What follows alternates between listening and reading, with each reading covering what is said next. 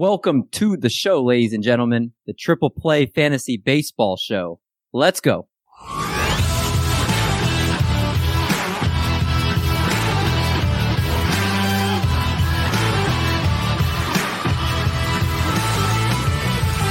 What's going on, everybody? Welcome back to the podcast here. Joined by Marty Tallman, Doc, Little Cheesecake, D Mendy coming at you. Fellas, how's your week going? Eric, I know you got a haircut you got to get to, so I love just stalling, asking how everybody's doing. Gosh, Uh, remember, you know, next time you have to play golf, I'll make sure I do this, which will probably be tomorrow.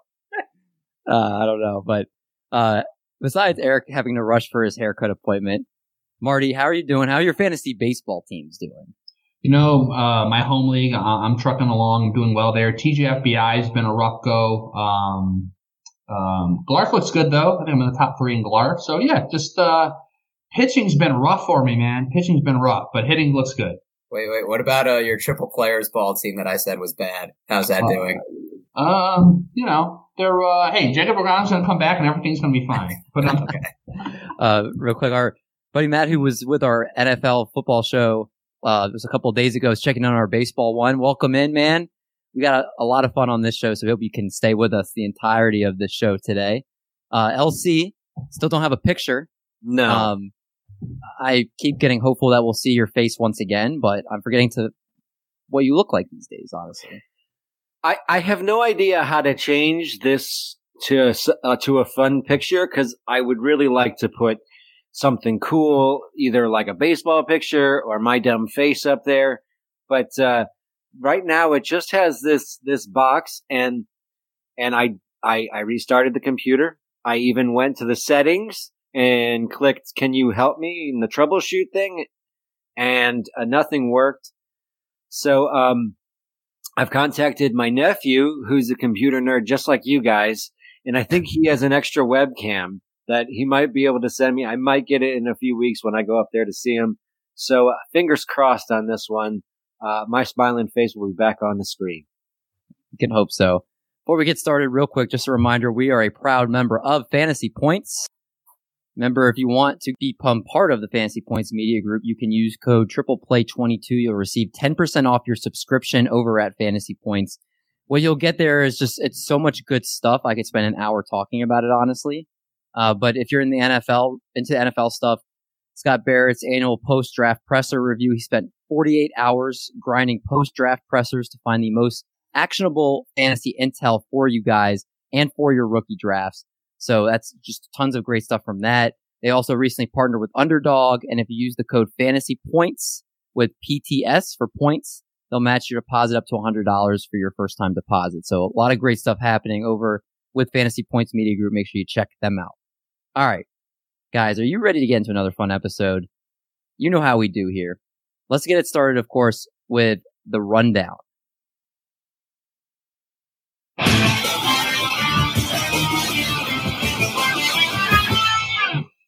All right. So we as we always do, we're going to start with players that wowed us, players that knocked our socks off, players that are making our hair stand up on our arms, whatever you want to call it. They did it for us this past week. Started off with Eric Hosmer, the San Diego Padres. His last seven games, a 286, 444, 476 slash line, one home run, seven RBIs, four runs, a double, six walks, and three strikeouts. He actually right now leads all of baseball with a 378 batting average and actually has only a 14% K rate. And he's in the top 93 percentile max EV. And he had three home runs over his last, uh, five games. Uh, this was actually about like a week ago he did that. But Eric Hosmer, somebody that's very sneaky right now. I think he's just an old retread name that we don't want to roster, but he's been very useful What do you, right what do now. you mean? What do you mean we don't want a roster? Speak for you guys. I was touting up Hosmer in the offseason. Why, why don't you talk about Hosmer, Doc? Is this somebody that in um in a 12 team league that should be rostered? I, I mean, he should definitely be rostered. He's on a potent offense, but I think just like last year when he hit 359 in the first month of the season, this is the sell high window. He's a very streaky player, and from that name recognition alone, because you know, obviously, if you've been playing baseball a while, you remember him with the Royals. See if you can get some value for him before he gets hurt like Joc Pederson. Uh, Eric Hosmer or Rowdy Tellez? Eric Hosmer. Hosmer. Give me Rowdy. Oh, Rowdy, Rowdy. And that's not Eric just Hosmer. uh, Hosmer was a weekend warrior as well. I mean, I'm, I'm, I'm hitting it almost every week. Oh, I'm Gotcha. hitting it every week. Gosh, Marty, you and I just need to do our own show of hits. he wouldn't do a show with you because you just always make fun of his questionable pitchers. Okay, well, it would be. Which we're uh, rebranding. So anyway, it would. Yeah. It would be. And we would. We wouldn't include that on the show. Okay, fair enough. Our next guy on the list, Sheldon Neuse, a 333, 385, 583 slash line, one home run, five RBIs, five runs, three doubles, two walks, and nine Ks over his last seven games. He's got three stolen bases on the season, but a 57% ground ball rate. He's actually, though, locked in at the second spot in, in the batting order. I said in batting average. In batting order for the Oakland Athletics. He has three quarters of his plate appearances this season in the number two hole. LC, this was a popular waiver wire pickup. Somebody that was going for, I think, as much as $111 in FAAB over on NFBC over the, the weekend. Is he somebody that you think long term could be a valuable piece? no, um, I don't think that. I think this is just a hot streak from him. I, he's he has a track record. This is not his first time up. He's he's running hot on a terrible offense, and um, if he stays in that second spot, he's going to get counting stats, and he's going to try to get steals. But I don't think this is a guy who who you're um, going to have on your roster in September. I think you just ride that hot streak as long as it goes. And if it goes all season, yeah, bully for you. That $111 was spent well. But I think it's possible in a month he's going to be droppable. Fair enough. This next guy, I should have went to you for this next guy, LC, because I know that you're a, a, a fan believer. Uh, but over his last seven games, Tommy Pham is looking like Tommy Pham somewhat. 381, a 480, 666 slash line, one home run, three RBIs, four runs, three doubles, four walks, and five Ks. On the season, he's hitting the ball hard. He's in the top two percentile of Major League Baseball in exit velocity and hard hit percentage, and has multi hit games in four of his last nine games. A lot of those are like three and four hit games. It's not just two. So he's looking like he's gotten out of his slump, and he's playing for a Reds team right now. That I don't know if you guys realize what their record is. Uh, do you guys know what their record is? Three and twenty. Three and 21, I think. 21. Oh, they lost today, of course. Yeah. I think it was yesterday. Three and they were three and twenty one yesterday. So they're three and twenty-two now. I don't know if they played today or not. Hunter They did. Greene- They did. Hunter Greene got blown up today, I think. Three, they're on pace, I think, to get the least amount of wins in MLB history right now. Oh, that Oh. Reds under looking amazing. They're yeah, they're the third team ever to only have three wins in the first month of the season. Uh, our buddy uh, uh, of the fantasy basketball show here on Triple Play, Coach Lewis, even with art not pictured, still. um, but yeah, I mean, LC, I'm, I'm I don't want to. I'm going to get to Marty in a second for a couple guys, but uh, you were as much a Tommy Pham as any guys, anybody I know. yeah. Are you, are you buying back into Tommy Pham? Because I was looking to see if I could scout him on the waiver wire in our 12 team home league. He was gone. Yeah. Um, you like him? I think so. I think so. I think uh, Cincinnati's going has a few good veterans on this squad, not named Joey Votto, um, including Tommy Pham. And Pham is just starting to hit well, and he's playing in a good park.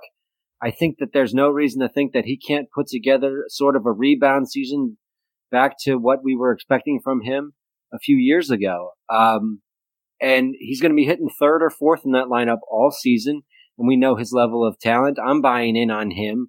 And, uh, you know, his counting stats aren't going to be as good as if he's with a top team, but it doesn't really matter if they only win 20 games all season. If he's hitting third, they're going to score some runs. He's going to get plenty of opportunities at the plate.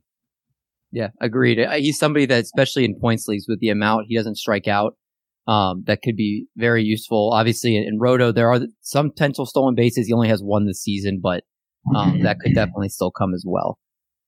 We have our first pitcher to talk about here, Drew Rasmussen, who over his last two starts, 11 innings pitched, three hits, one earned run, one walk, and 12 strikeouts. He introduced that's supposed to be a cutter, not a curveball. He introduced a cutter this season with a .95 batting average against, and I could put the zero to the right of the decimal point. That would be good as well for those that are watching. I apologize. Spin rate on his four seam fastball is also now elite in the top 98 percentile. This is somebody that, for those that know the NFBC and some of the big name competitors in it, the robot himself, uh, Phil Dussault spent 123 FAAB dollars on him and said this is something the rest of the season he thinks he's going to see from him. Marty, obviously the robot says it. We have our, our, we're, we're intrigued with this now. Do you believe in Drew Rasmussen like Phil Dussault does? Now, to that extent, I'm just not sure. And the biggest thing is, is just the, you know, his longevity. You know, is he going to be able to go more than five, six innings per start? You know, the Rays are really good at limiting that and making sure they're able to pace him out through the entire season. So that sticks out to me. Um, now for a like a TGFBI or 15 team roto, it doesn't matter. I mean, you'll take those five, six innings, you know, with, with how he's doing. What's most impressive uh, for me is this 5.5%, um, his 5.5 walk percentage. It's extremely low. He has an xERA of 3.69, so his underlying numbers look really good. And then, yeah, you go to his StatCast uh, data, the fastball spin rate you talked about, 98 percentile. I would like to see a little bit of an increase in the strikeouts, and, and guys are hitting the ball extremely hard, and we know about the um, uh, the uh, AL East bunch of you know big swingers in there and, and small ballparks. So I don't think we're going to be able to see this amazing uh, amount of a run for the rest of the season, but I, am buying in for now and see where it takes us. The Rays know what they're doing with pitching. I think we should almost trademark big swingers and small ballparks. It's catchy. Is it? I agree. well, let's if we're going to talk about big swingers, this guy's getting a lot of them, and that's Ryan Helsley, who 8.1 innings pitched this season, 16 strikeouts, a 0.00 ERA, and his expected ERA is a 0.16 ERA. No walks allowed this season. What you see below, and what I'll say for those listening on the podcast, are his ranks among relief pitchers this season. 0.0 ERA, tied for first. 0.12 whip, first. 17.28 Ks per nine, tied for first. 7 point, or um, 0.76 FIP, first. 0.14 XFIP, first. 0.44 SIERA, first. He has been unbelievable. And he is right now also the hardest throwing player in the big leagues, having thrown 103 miles per hour this season, striking out Ketel Marte on a pitch at 103. He's somebody that I actually had Michael King on a roster in a points league that I was very happy with him and what he's been doing. But the moment I saw his outing and I looked at his stats, someone I had not really thought twice about, I dropped Michael King and picked him up immediately. Is he the closer for the St. Louis Cardinals? That's up for speculation but he's somebody that should be just absolute dynamite for strikeouts, for your ratios, and everything in between. Doc, what do you think about Ryan Helsley? Were you mad I picked him up ahead of you in our home league? and is he the real deal? No, because I don't have anyone that I can drop. My team is just so good. Um, but David, I'm with you on this. I do think he's going to be the closer at some point. I, I know Gallegos was touted as the closer to begin the year, but there was even a report that he wasn't going to have the traditional role. I mean, in bullpens, probably one third out of the 30 teams have that go-to guy. And I think with Gallegos, eventually he will move back to the eighth inning. I mean, prior to this season, he's only had 19 saves the past three years. I think they like him in that eighth inning role. Um, great ratio, so he's going to help you in any league. But I mean, David, I'm not mad you picked him up because, I mean, I beat you last year. It's last year, Eric. I know, but I'm still the defending champion that carries into this year. Okay. Next guy, Rowdy Tellez. This is another LC guy. Last seven games, a 400 batting average, 478 on base, an 1100 slug, four home runs, 12 RBI, six runs, two wa- two doubles, three walks, and seven strikeouts. He's right now in the top three percentile in max EV, X WOBA, barrel percentage, and X slug. His X stats are all higher than actual. He's got the highest walk rate of his career right now his Statcast page would make a bull angry. There's a lot of red on there. LC, you have Rowdy Tellez roster, I think, in a couple leagues. I do. He's, he seems like he's should be entrenched everyday playing time with Milwaukee with what he's doing producing wise. Uh, is this somebody that you're feeling very comfortable at first base the rest of the season for your team? Yeah, I am, and it's nice to see Milwaukee. We had, we waited for years for Toronto to give this guy a chance at everyday plate appearances because we we assumed that this sort of a breakout was possible. Now, um, I'm waiting. I I think this is going to last all season. I know before the season, I thought he would he would get enough plate appearances to get 25 home runs. I think I think with the way he's hitting, um, and the fact that he is in a home run favorable bar, ballpark, he could pass 30. Uh, and in this home run environment, that's, that's quite valuable. Um, Tellez is going to be entrenched and it's going to take a long cold streak to get him off of my roster. Fair enough. He's producing right now and, and looking very good while doing it. Um, before we get to our next guy, Matt said, I picked up Rowdy up today in a league. If he goes cold, it's not my fault. I don't know, Matt. He was he was doing pretty hot before, so that seems like the most likely thing to uh, point to there.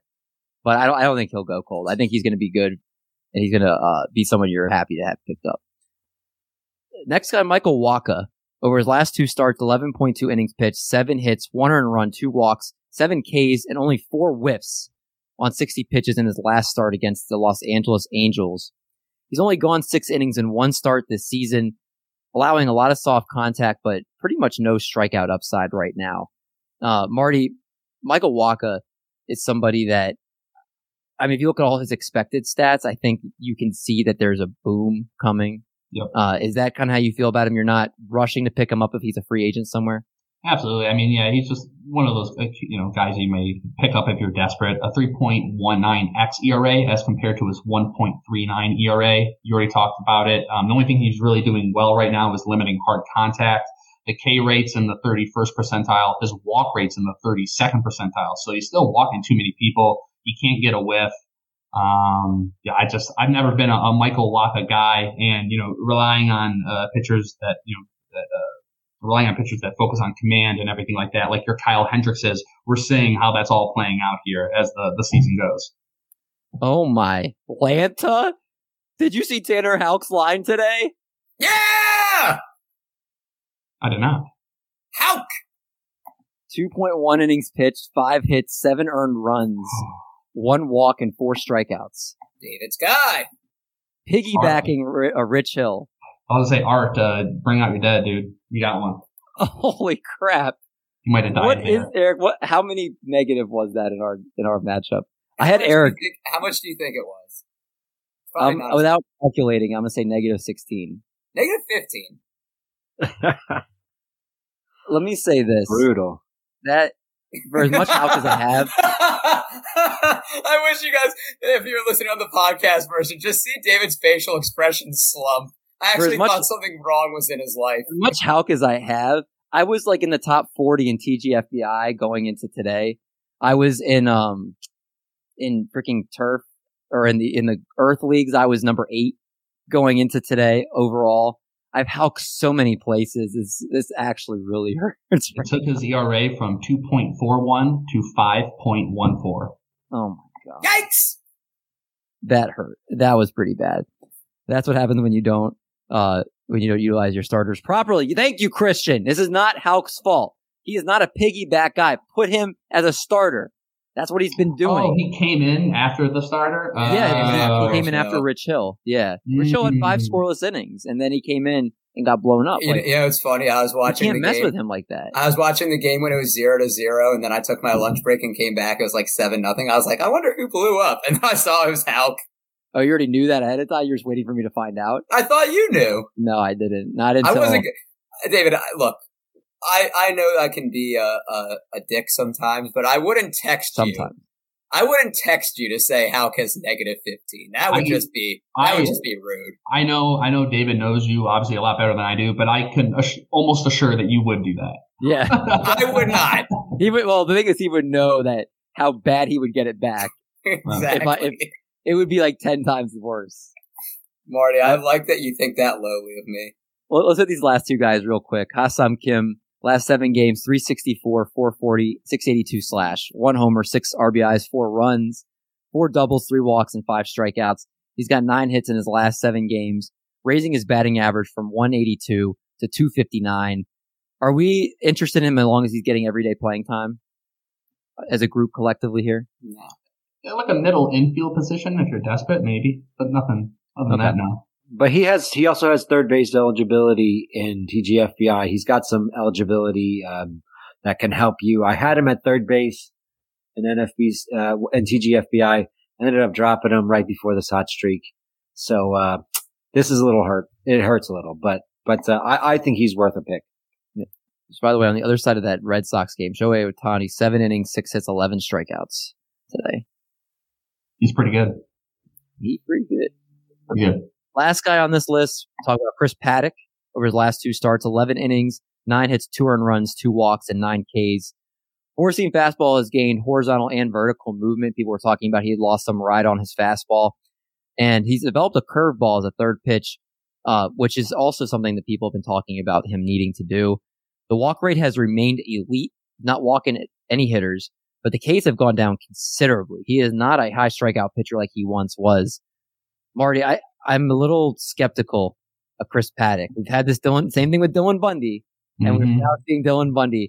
It's just the things that Twins pitchers do. They get these guys that are middle of the road guys, and then Yeah. they eventually. I'm more cautious about him. Are you a little more optimistic, or are you scared? No, I'm like fully optimistic, and, and you know, and, and I'm not afraid to get hurt. Um, adding that third pitch is going to make all you know all the difference in the world for him. There's something going on with in Minnesota here with the pitching staff.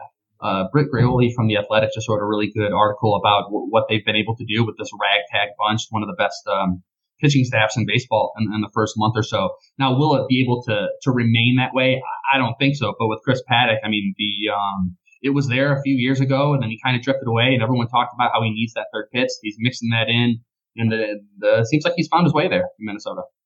Yeah, I mean, he's going to have a spot in that rotation for a long time because Twins need arms, and he's still got some young, promising chances for them. So, uh, we'll hope for Chris Paddack for my fandom and just for the fact that he seems like a player we want to succeed. Uh, got everybody the NR hour checking in. What's up, bud? Nice, uh, nice to have you checking in. Um, that's great work. Instagram page. Oh, about Michael King from the Yankees. Yep. Michael King is, uh, the beast. He's a beast. All right. Time for one of our favorite segments on the show, of course. It is time for Bring Out Ya Dead.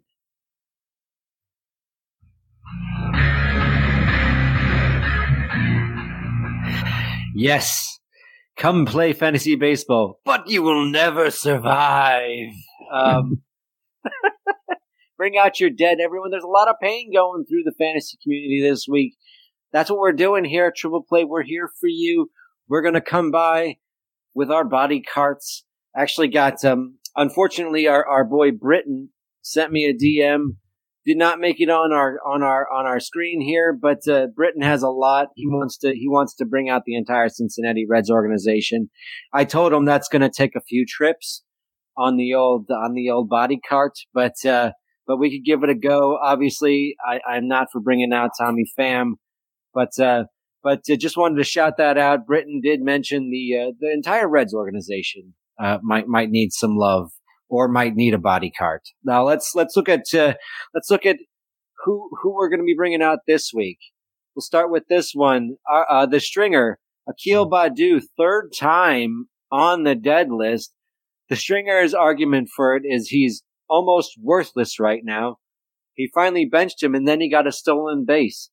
What what a brutal thing to have happen to you. You're holding on to this guy, and you, you say, I can't take this abuse much longer, and you put him on your bench, and then he gets you that steal. That's, that's a tough one. I, I, I don't even know how to handle that.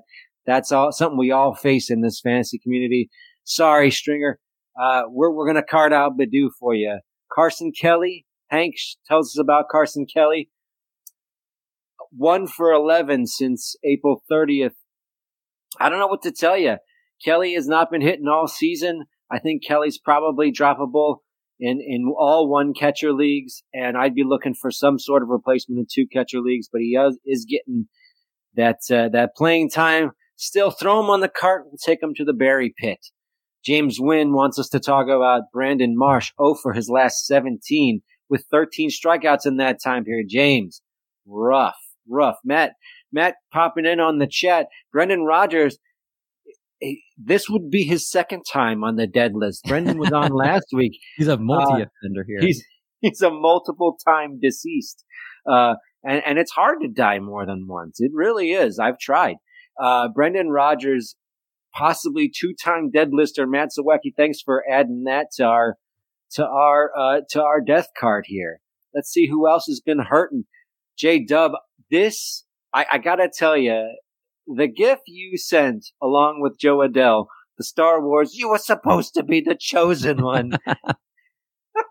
it's beautiful. It's beautiful. Uh, Jo Adell sent down. Oh, it's rough. When's he coming back up? Let's hope he starts raking. Get him back up. He's a great talent. He might not be a big league ball player. Let's let's let's figure that out. I he's definitely droppable in all formats. Connor, Whit Merrifield. All right, let's let's not throw him in the death cart.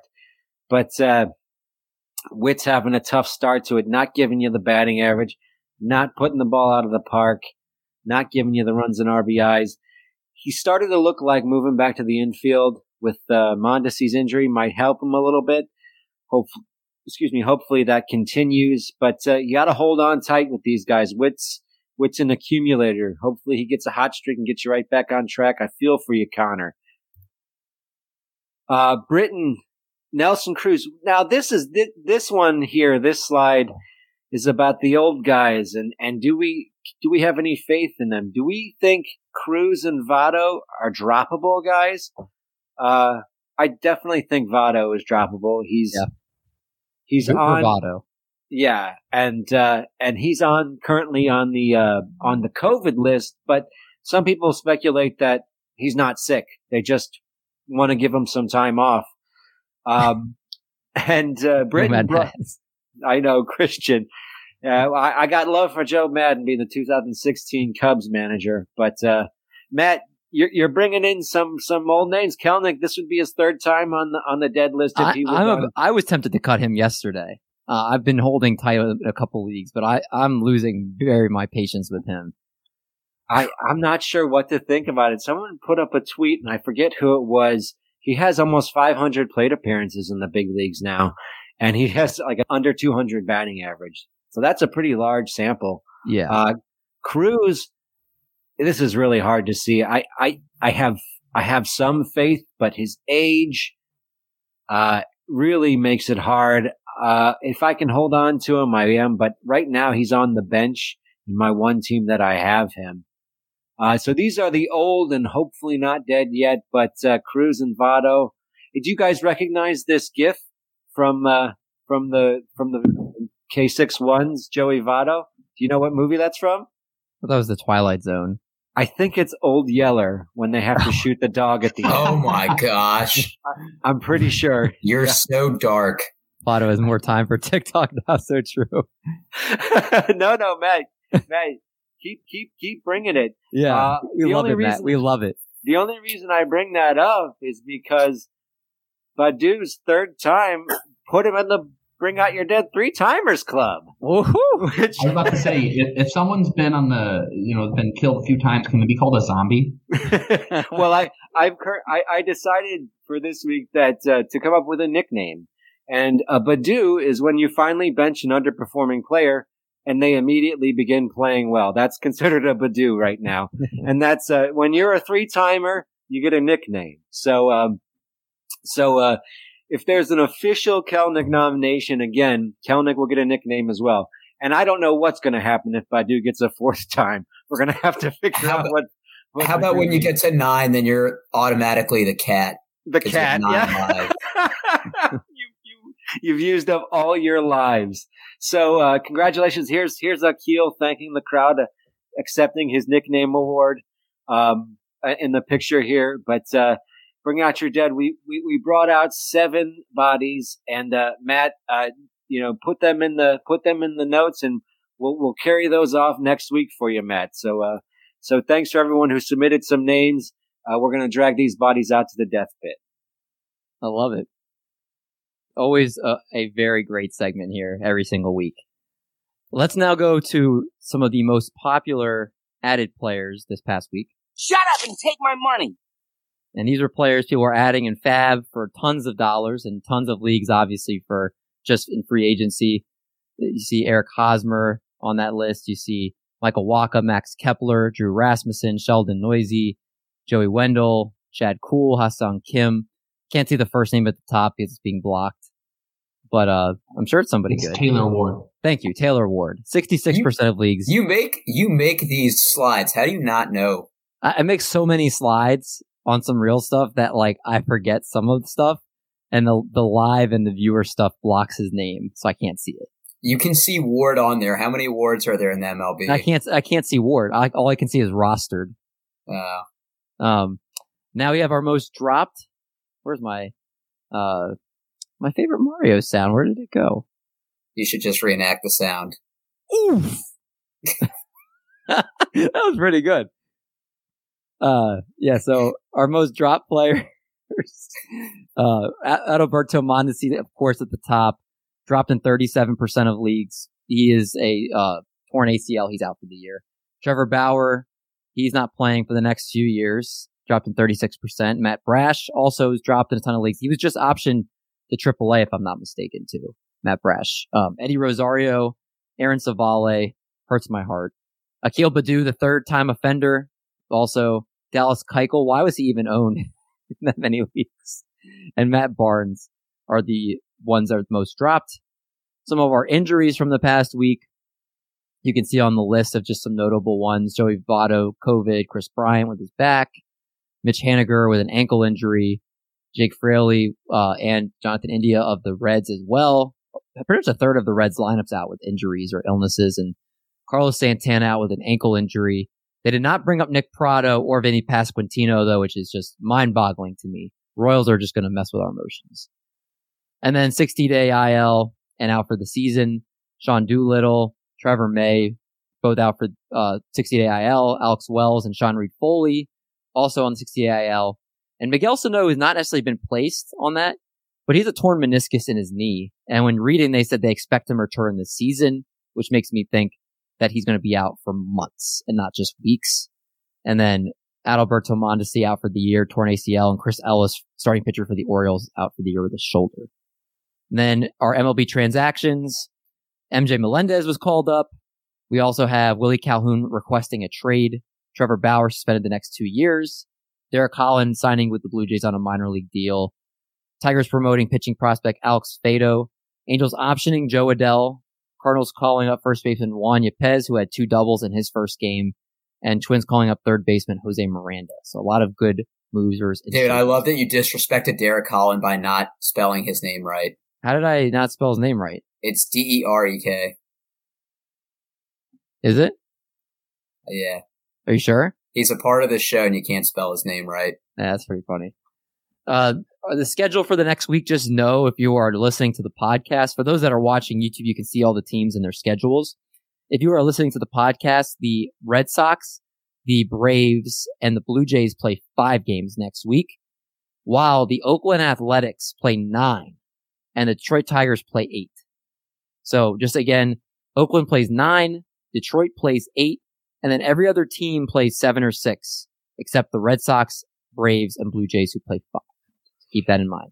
One, right. one of the things I, I wanted to point out, especially with those teams playing nine and eight, is I would stream hitting against them because their staffs are going to be run down by the end of the week, especially next weekend. Uh, Mhm. nine games in seven days is a lot for a pitching staff. It really is. Um, I think we're. I know it's not in the right order, but I think we're going to hit to. Um, we usually do our hitting streamers next. Mm-hmm. So, Doc, why don't you go ahead and take it away with your hitting streamers for the week? Certainly. Oh, got got to put the graphic up first of the nice hitting streamers. So the first is MJ Melendez. He's going to be MJM, you know, like MGM, but MJM. Uh, so owned in 2.6% of the ESPN leagues. Uh, he plays catcher, which is a position of scarcity, especially if you play in a two catcher league. You're going to want to scoop him up. Carlos Santana is on the IL. So if there wasn't playing time before, there's going to be playing time now for him. And in 2021, he played across two leagues, but hit 228, 41 homers, 103 RBIs. And not saying he produces that number in the majors, but the Royals catchers seem to have power. So just a little side note of that. The next guy is going to be Paven Smith. I Paven think it's. Pavin. I think it's Pavin. Pavin? Pavin? Paven? Okay. Well, you can't spell names right and I can't pronunciate them, so that's how we're brothers. Um, but he's owned in 6.2% of ESPN leagues. Look, he's pointing up. He's saying, look, roster me. Home run in back-to-back games, hit safely in four out of the last five, seems to have an everyday role. First base and outfield eligible. And as David had just mentioned, the Diamondbacks play six games, so he's going to have a lot on that slot there. And then the last one is Mr. Jesus Aguilar, owned in 33.9% of ESPN leagues. Look how happy he is. Maybe this is what he needed to turn around his hitting slump because over the last five games, he's hitting 14 of 19, which is 736, one homer and six RBIs. Last year, 261, 22 homers, 93 RBIs. We've seen he can hit these really low lows and these pretty big highs. And the Marlins play seven games. So lots of opportunity. He's giving you great average right now, which he isn't used to. Um, but you always know the power and counting stats are going to be there with him. And one of those is going to be on the most data next week because I've just been on a roll. Yeah, it's shocking. Um, all right. Marty now is going to take us through all you need to know about pitching and some two star pitchers and his categories that uh he apparently has some new names for. So Marty, why don't you go ahead and take it away? Yes, I have. Ooh, there we go. Got me in the got me in the mood here. Yes, I have rebranded the two start pitchers, and these are the two start pitchers coming up for Week Six of your fantasy baseball. So let's start here with even Gwen Stefani could not doubt it. These are the no doubters for the next week here. Julio Urias at at the Pirates versus Philly. Uh, Tylor Megill at Washington versus the Mariners. Aaron Nola versus the Mariners versus the Dodgers. Logan Webb uh, at home versus Colorado, which I really like then at St. Louis, which I like as well. Michael Kopech, this is the first time he's made it into the no doubt list. Everything that I'm seeing from him is absolutely stellar. He goes against the Guardians and then the Yanks. Tony Gonsolin is this is a Tony Gonsolin we've been kind of waiting to see. Um, he has a really, uh, he's going at Pittsburgh, and then he's going to play the uh, the Philadelphia Phillies, who've been um, they've been struggling um, just pretty much all year. Uh, Shohei Ohtani, um, Tampa Bay at Oakland, Zack Wheeler at the Mariners, at the Dodgers, Lucas Giolito versus the Guardians, and then at home against the Yankees. Frankie Montas takes on the Detroit Tigers, and then the Angels. Adam Wainwright versus Baltimore, and then going out to uh, San, or then at home for San Francisco, and Freddie Peralta at Cincinnati at Miami. So feel confident, just stream those guys. There's no reason not to. Next on is the yeah, why not? You know, like yeah, you know what? I feel pretty good about these guys. Yeah, I'm, I'm gonna do it. So let's roll the dice on Corey Kluber at the Angels then he's at home versus, um, or then he's home versus Toronto. Tarik Skubal. So I'm going off on a limb. This has nothing to do with uh, being a Tigers homer. I don't. I I think their pitching staff is trash. To be honest with you. Um, but I love versus Oakland, versus Baltimore in that ballpark. In that ballpark, um, he has a good K upside. I like everything I'm seeing there. On the flip side of that, Paul Blackburn is going to be at Detroit and then plays the Angels, and then Jameson Taillon versus Toronto at Chicago. That was the one that was kind of on the fence. I, I liked what I've seen from Taillon the last um, few uh, outings out there, so I'm rolling the dice uh, with him against um, Toronto. And the White Sox are still struggling, one of the worst offensive uh, teams in baseball, and it's just been uh, pretty pretty crazy.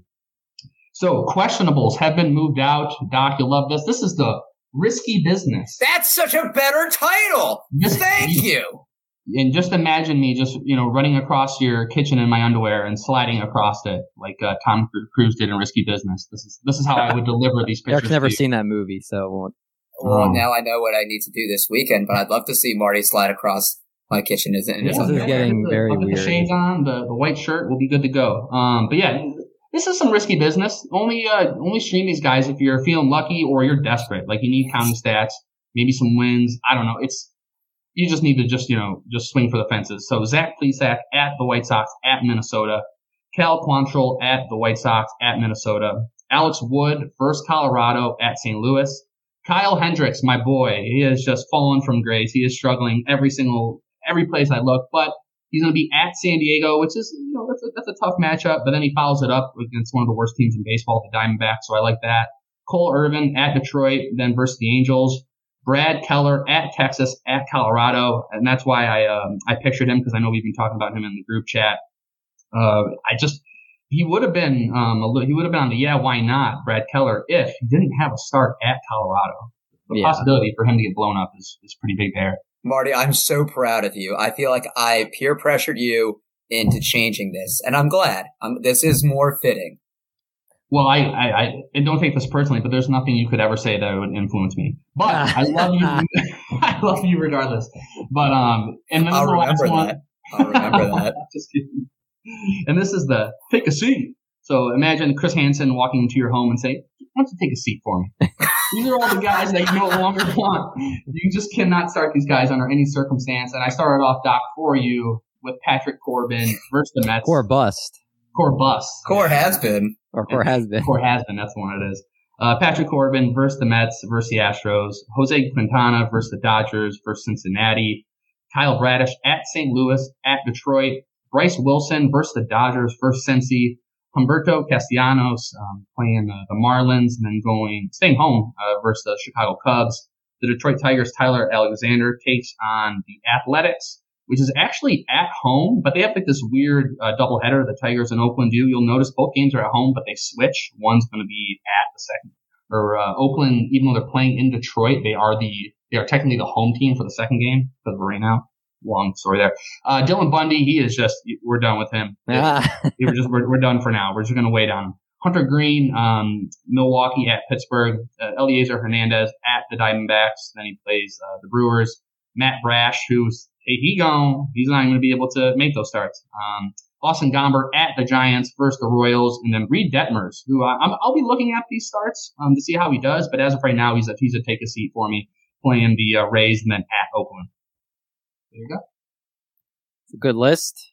Good uh, bunch of solid players. I like Dylan Bundy making his way. I think slowly Dylan downward. Bundy belongs in risky business. No, he doesn't. Okay. Uh, we'll, we'll what do you back guys think that. of Kyle? Still a top five Austin uh, offense, and the Guardians have been one of the hottest teams in baseball still.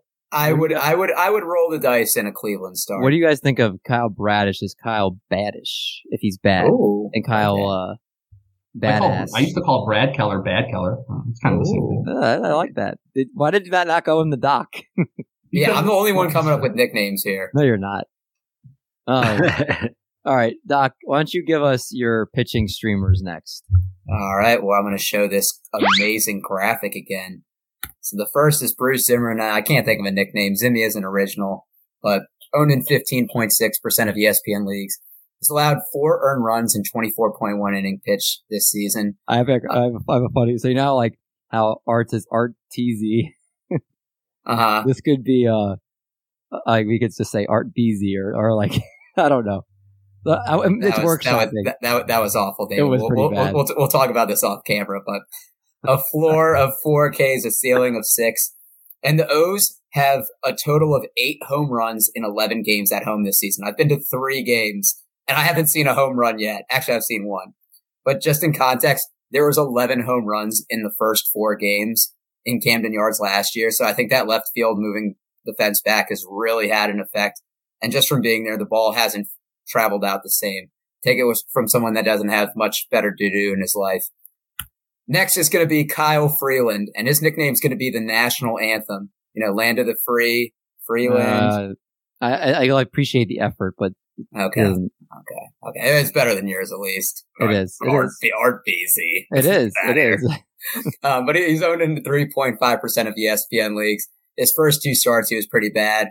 10 earned runs and nine innings pitched with seven Ks. But the last three starts, he's turned it around pretty well.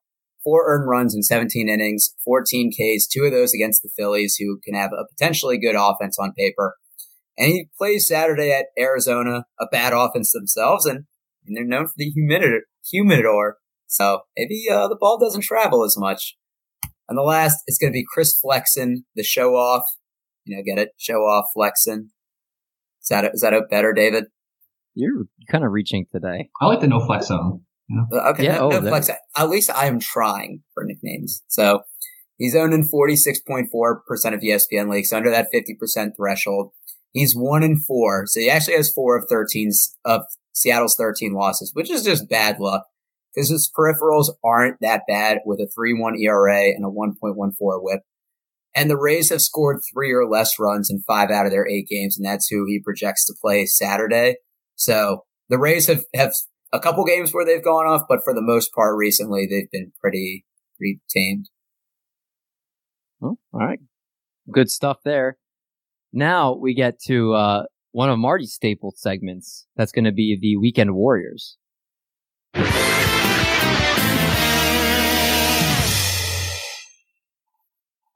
I love that uh, '80s uh, intro there. It makes me uh, gets me pretty pumped here. So yeah, the Weekend Are Warriors. you, an, are you an 80s baby, Marty?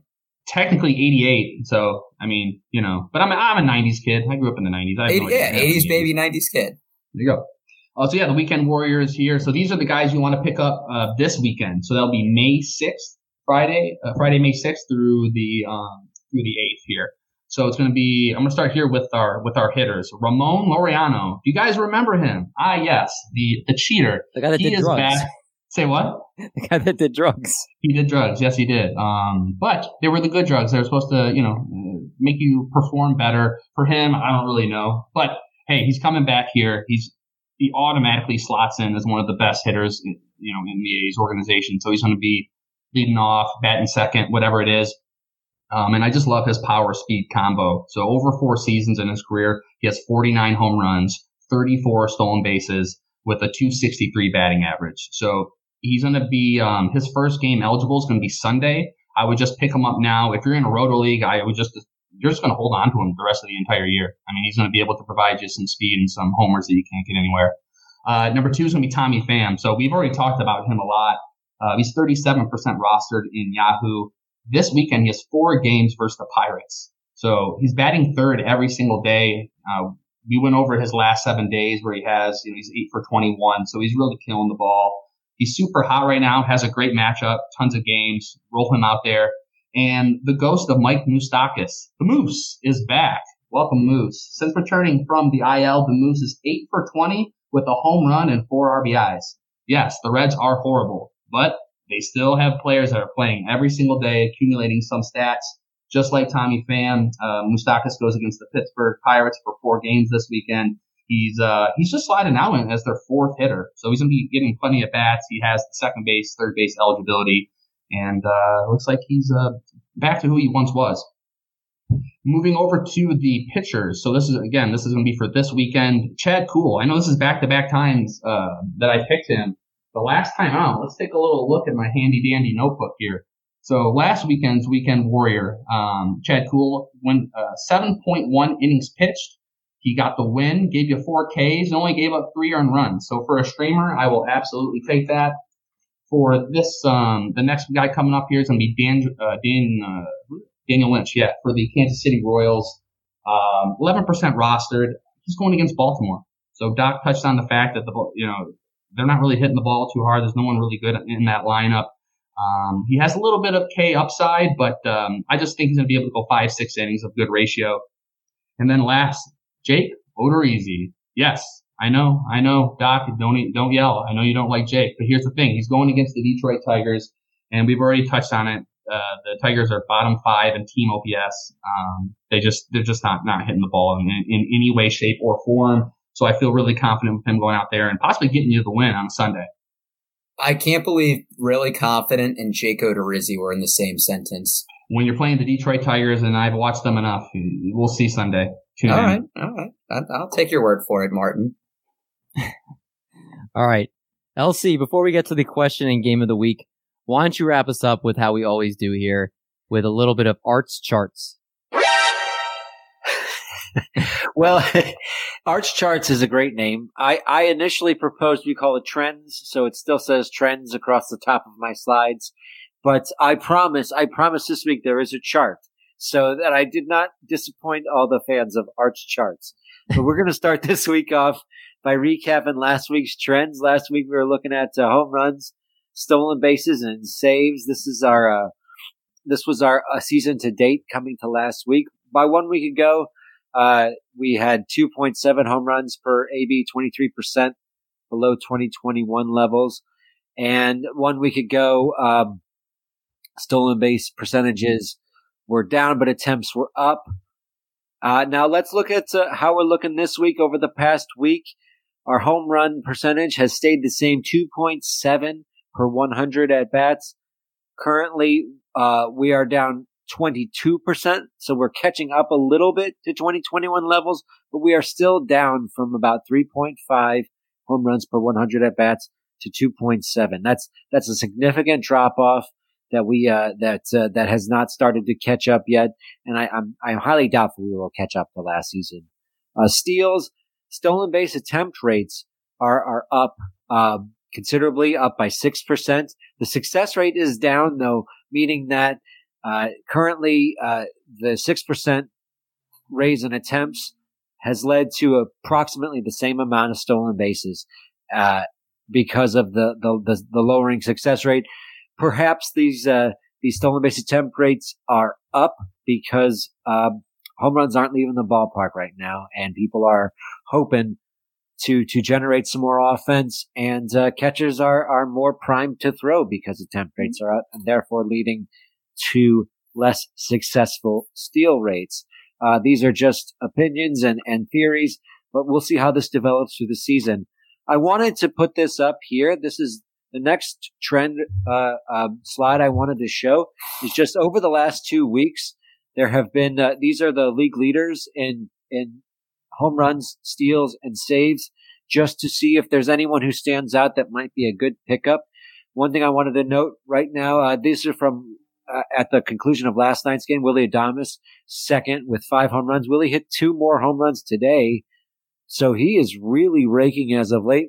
Willie Adames, if for some reason you can pick him up, I would definitely do it. I doubt you'll be able to, but if you uh, picked him up and drafted him hoping he would be a solid contributor, he is really providing a lot of power. Aaron Judge, eight home runs over the last two weeks, really running the league with that one.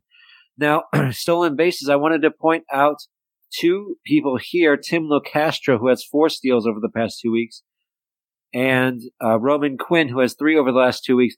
These guys are mainly pinch runners. Uh, they're not getting plate appearances. They are stri- strictly steals streamers, but they are getting the stolen bases. Uh, so four over two weeks, that is very, that, that's significant. Three over two weeks, also significant. If you are desperate for steals, these guys are probably going to be available for you. Other guys coming through, Bo Bichette with three steals, Harrison Bader and Tommy Edman with five. The Cardinals are really, really attempting a lot of stolen bases and being successful. But take a look at Locastro and Quinn as, uh, as, as sort of steal streamer guys that probably won't cost you too much. Now, saves over the last two weeks. Two guys I want to point out. The top saves guys are pretty much expected. Bender there with four saves over the past two weeks. There hasn't been some concern over his job security. But I did want to point out Dany Jimenez and Ian Kennedy. Uh, Jimenez was filling in for Lou Trevino. Trevino just got off of the IL but he put up a pretty poor outing in his first outing back off the IL. It is possible Jimenez might be able to rest that job back if you picked him up to pick up some saves over Trevino's absence. I wouldn't drop him just yet. Kennedy also picking up a lot of saves from Mark Melancon. Melancon's been on the COVID IL for a while. Uncertain as to how long that's going to play out. It's been more than I expected. So maybe there's more afoot there than just the COVID IL keep your fingers crossed if you're holding on to Melancon. I, uh, I am for sure. But if you can pick up Kennedy to handcuff him, do that. On to the charts. I wanted to see how the, the power reduction is affecting things. So I look at the three true outcomes uh, approach just to see, um, because it does seem as though the league is trending in that direction. How is that shaping up? 2022 and 2021 it seems that the strikeouts percentage of the tr- three true outcomes, if you can see it here, it's hard to see it, 67% about both 2022 and 2021. But out of uh, home runs have reduced, and there's been a corresponding increase in walks is, uh, on this. So it seems as though patience is up, power is down right now. So uh, perhaps this is also helping to lead to increase in stolen base attempts. I'm going to monitor this. I'm not 100% sure what the significance of this trend is, but uh, we're definitely definitely going to have to try and monitor to see if home runs start to catch up and start to pick up. I did see something about the baseball being different this year, something that uh, Corked Stats, uh, MLB Moving Averages talked about. Our boy, uh, our boy John Legeza, he had some information about the ball causing more drag and not flying as far. Um, I did not see that other anywhere. I don't know where he got that information from, but that's something to be concerned with. If the ball's just not going to be flying as far all season, and uh, as I said, this this year it seems to be that people are being more patient. walking more than than normal. Um, so these are the trends that I've been looking at, and I'll be back next week with uh, with updates on all of these trends. All right, I loved your chart. D Mendy, you're on mute. Don't worry, I got you. God, rookie mistake for me. I, I don't know how I talk. That's why I was muted. I don't know how I talk after your your arts charts. but uh, I'm gonna try, and we're gonna go right into the last part of the show, which is going to be a combined question and game of the week. Elsie, you're hosting, and you had a different spin on it this week. And Yes. Go ahead. Well, I just saw I just saw your comment, David. My nicknames are the equivalent of watching Patrick Corbin pitch. Yeah, oh man, I can't even say anything worse than that. I know. That's why I said it. It's like watching Jose Quintana pitch for you. It's like a this much worse. Jose Quintana, I picked as a streamer, and he did well. Okay, Jose Quintana had one okay outing. Congrats. Against the Tigers. All right, go ahead, LC. Doc was on a quick, uh, strict haircut schedule, so we got to. Start. So uh, I, you know, all of us are, are sports nerds. We've all grown up on the ESPN shows and and all that, and we've all wanted to have a chance to to have our takes be scored for points, and to have our our takes give us wins, and uh, and so I thought of the the show Around the Horn, and I thought of a great show on on YouTube, Jason Concepcion's uh, Take Survivor, and we are going to we are going to modify that Take Survivor around the horn to fit Triple Play Fantasies group of analysts here. And we are going to have these three, uh, D. Mendy, Marty Party, and Doc, uh, compete to see who has the best take on today's version of Take Survivor. It's going to combine our question of the week with our game of the week. Are you guys ready? Did I explain the rules well enough? I know Yes. I'm, I'm, I'm so the way this is going to work is each of you are going to the first round is going to be each of you giving two takes on two two questions and then you guys are going to vote. You guys are going to dm me who you guys think is the worst take.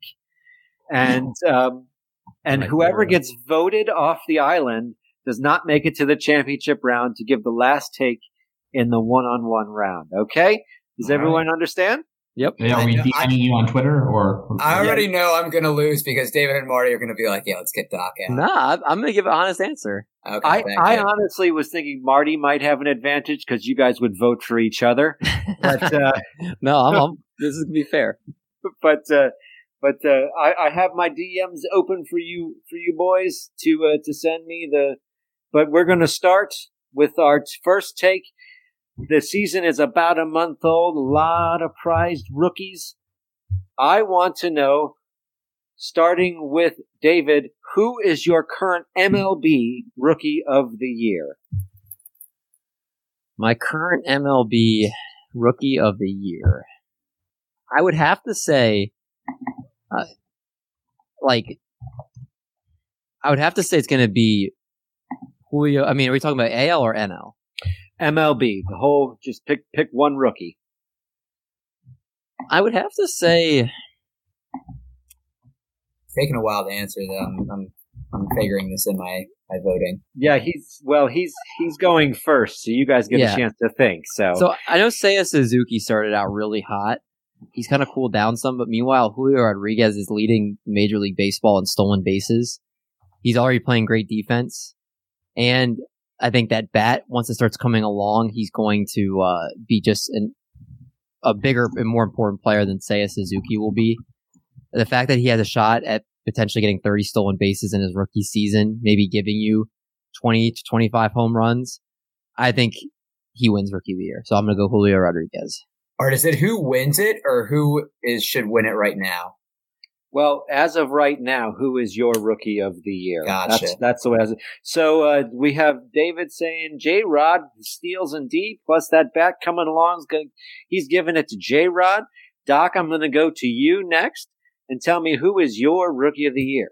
Yeah, I mean, I think it has to be Seiya Suzuki. So keep in mind that he's coming over from the Japanese league, and we've seen a lot of players that have struggled right away. Ha-Seong Kim, um, Shogo Akiyama before that as well. Now I know he's cooled off a little bit, but he's still slashing two, 250, 365, 475, four homers, 15 RBIs. And if you think about it, he doesn't have the protection that Julio Rodriguez does in the lineup. I know he leads the league in steals and he's starting to heat up a little bit, but he's hitting 230. His on base percentage is 295, one homer, nine RBIs. I think uh, 33 strikeouts to Suzuki's 27. Like, I, I think if you put Suzuki in the Mariners offense, he would be doing everything that Rodriguez is doing besides stealing. So, I, I mean, it's just to know, just so you know, Seiya Suzuki's last seven games a 107 batting average. His last 15. I'm gonna games, have to. I'm gonna have to exhibit some control. There's no cross talking here on our take. Fair enough. Survivor. So what we have, uh, Docs, uh, did, you know, Seiya Suzuki didn't struggle like other Japanese imports came in, giving you production without protect the same protection J Rod has. And you put him in Seattle, he'd be doing just as well, probably better than than J Rod. Uh, so we have we have J Rod and Seiya Suzuki. Marty, do you go with one of those two, or do you go in a different direction for you? I would I would love to go in a different direction, but the only answer is Seiya Suzuki. And that's true. He has four home runs, 15 RBIs, slashing 250, 365, 475, a 365 OBP in his first month of professional baseball. He's uh, max exit velocities in the 81st uh, percentile. His barrel rate, 92nd percentile. He's walking constantly. Um, his walk rate's in the 91st percentile, and he has a sprint speed in the 92nd uh, percentile. So that one stolen base, that could maybe be five to 10, you know, by the end of the season. It's Suzuki. He's definitely the uh, the rookie of the year. All right, so we have two votes for Suzuki. You got Marty talking about the production, the impressive OBP, and the Statcast numbers. Uh, Doc talking about Seiya, and and and uh, David, the only one going for J Rod. Uh, so right now, that's we have one take. The next take, I want to hear from you guys. Marty, we'll start with you. With with all the the uh, uh, attention on Kyle Schwarber yelling at Angel Hernandez last week, and then last night or two nights ago, Madison Bumgarner. yeah, my guy Matt. Madison Bumgarner getting into an unnecessary tiff with the first base umpire, checking out his fingers, uh, and playing mind games with him, trying to start some stuff. Marty, you're first. Has the is the age of robo umps necessary? Do we need to bring these these robo umps in? Marty, what is your thought? I do believe that robo umps are necessary. Um, reason being, you know, we just don't, we don't no longer need these personalities in baseball where the umpires try to make it about him. And I'm glad that you brought up the Madison Bumgarner thing with Dan Bellino last night. How awkward was it with him just staring into his eyes, waiting for him to look up so he could throw him out? I mean, it's just, they've gotten out of control over the years. And on the flip side of actually using robo umps, um, I think that's just the, the way of the future, man. I mean, they're going to have a really good idea of what exactly is a, a strike, what, what is a ball. I know there's going to be a, a time where it's not going to be completely effective, but hey, we need to be able to get the, um, the, every, I think it's 94%, um, strike rate, um, for, uh, for umpires right now. So they get it right 94% of the time, which is actually really good. But if we can get it even more, even 97, 98, which I think is what a computer can do, that's what I would do. So they, we don't need their personality. Let's bring on the robo This is the way of the future. It's going to be more accurate. That's what Marty says. Doc, why don't we go to you next? Do you think the way that we need to get these robo umps in? No. So uh, I'm actually going the opposite way. So first of all, human error is just a part of life. There's not going to be perfection. Now, I think there needs to be better training. And a lot of these umps are part time, or I mean, they they all are. They're hired during baseball season, but I think MLB needs to sack up and pay them full time so that they can have the proper training. But I think something needs to be held in check with the ego. And I think of what Chris Bassitt and Chad Fairchild happened, where Chad Fairchild said, my bad, I missed out on it. Because as someone that umps themselves, I always tell players, I won't make the right call 100% of the time, but I will do my best to make the best call, put myself in position. And if you have a question, I will gladly answer it because as an umpire, that's what you should do. It's your job. But I think then if you have a robo ump, it takes the element out of framing. When they tried it in double A, uh, there was something where the ball bounced, but then went into the strike zone and they called it a bounce or they called it a strike. I think there's just so much error, but I think the solution is better training. Doc says, no, human error is a part of the life, part of game. Train them better, play them better, get your ego in check, umps. David, what's your take on robo umps? I think Doc put it beautifully. Honestly, I, I was gonna say the same thing. I I like the human error, and I know, like, especially if it's your team that's getting cheated out of calls, it's something that's going to be very stressful. But let's face it, I like when you can watch an umpire and they're like, oh, he has a big strike zone. It's like, oh no, he has a tiny strike zone. It adds like another little element to a game. You know, like it can be a game within a game. It's like, okay, pitcher's like, okay, they're calling this pitch a strike. I'm going to throw it then.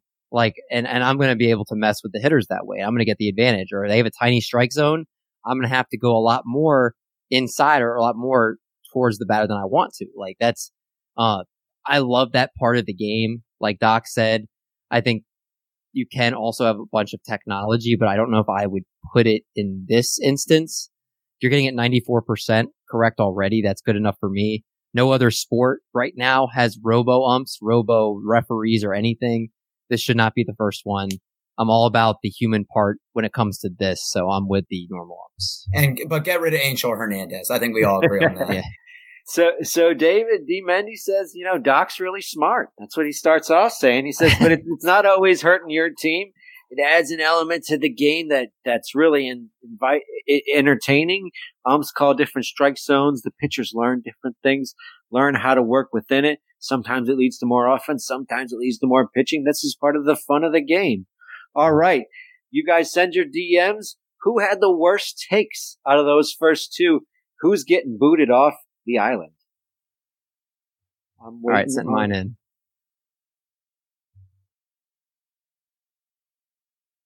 It's where you got to be. Uh, I, I, should put our our uh, our backdrop music. All right, I'll. Uh...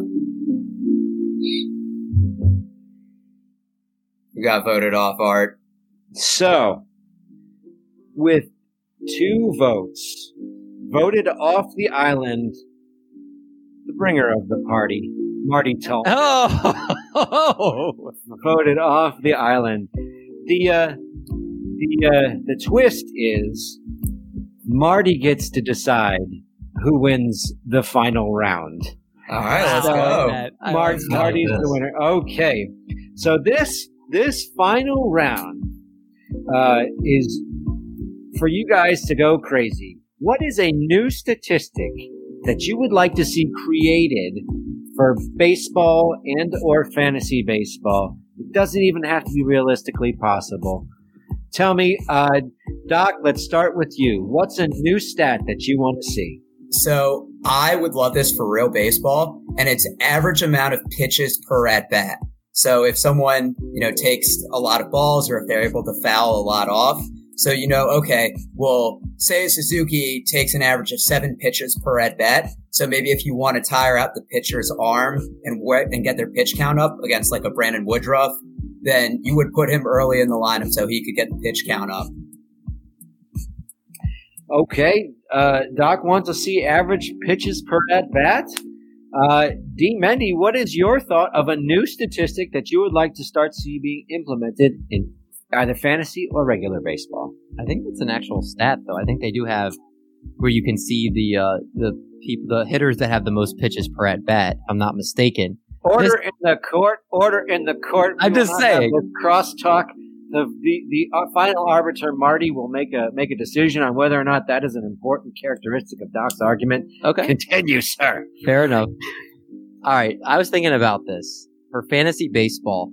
How cool would it be for you to be able to get extra points for the distance of a home run. So like a, a 300 to 399 foot home run is worth what right now home run is worth six points in like a points league. So you get six points. If it's 400 to 450 feet, you get seven points, and if it's more than 450 feet, you get eight points. We're all drafting Colorado Rockies, Matt, early then. well, like Giancarlo Stanton might get a bump if that's like a, a, twist that's in there. If the distance of the home run, you get more points. It's so not fair if be, faces Patrick Corbin. Or yeah, like that. You like that's that's a cool way to do it because then you the guys that hit home runs that are wall scrapers is not worth the same as the guys that are smashing it 400 plus feet. So, but that would only work in points leagues. That's true. Uh, that's true. But that I mean, I, I have to say, Doc, your crosstalk is also out of bounds. I, I, it was warranted though with David doing it to me. uh, so so right now we have uh, we have Doc wanting to wanting to utilize average amounts of pitch per at bat for fantasy goodness, and and and Mendy wanting to have the distance of your home run count for fantasy goodness for him for, for so that the guys who hit the long home runs are more valuable than these wall scrapers. Marty, you get the floor. Who won the argument? Who won the take? Well, first I want to say, uh, Doc, if you don't make it, I can get, I can uh, line you up. Don't worry about that, dude. I don't know if you're gonna make it, but um, yeah. So averages per at bat, actually average averages uh, pitches per at bat. I do like that, but it's already a stat. It absolutely is. I, I looked it up in uh, in that time. So, and I think this actually would be very exciting. The um, I'm, I'm gonna go with D Mendy on this one. I like the idea that if someone hits an absolute bomb, how exciting is that? It's not just a home run, right? It's it's like um, I don't fantasy football. If you get like you know a seventy yard run, right, you get an extra mm-hmm. couple points, right? I think Wait, what kind the same way. So I'm stay. I'm gonna miss my haircut and I lose in the game. this is just, and I lose to David. What?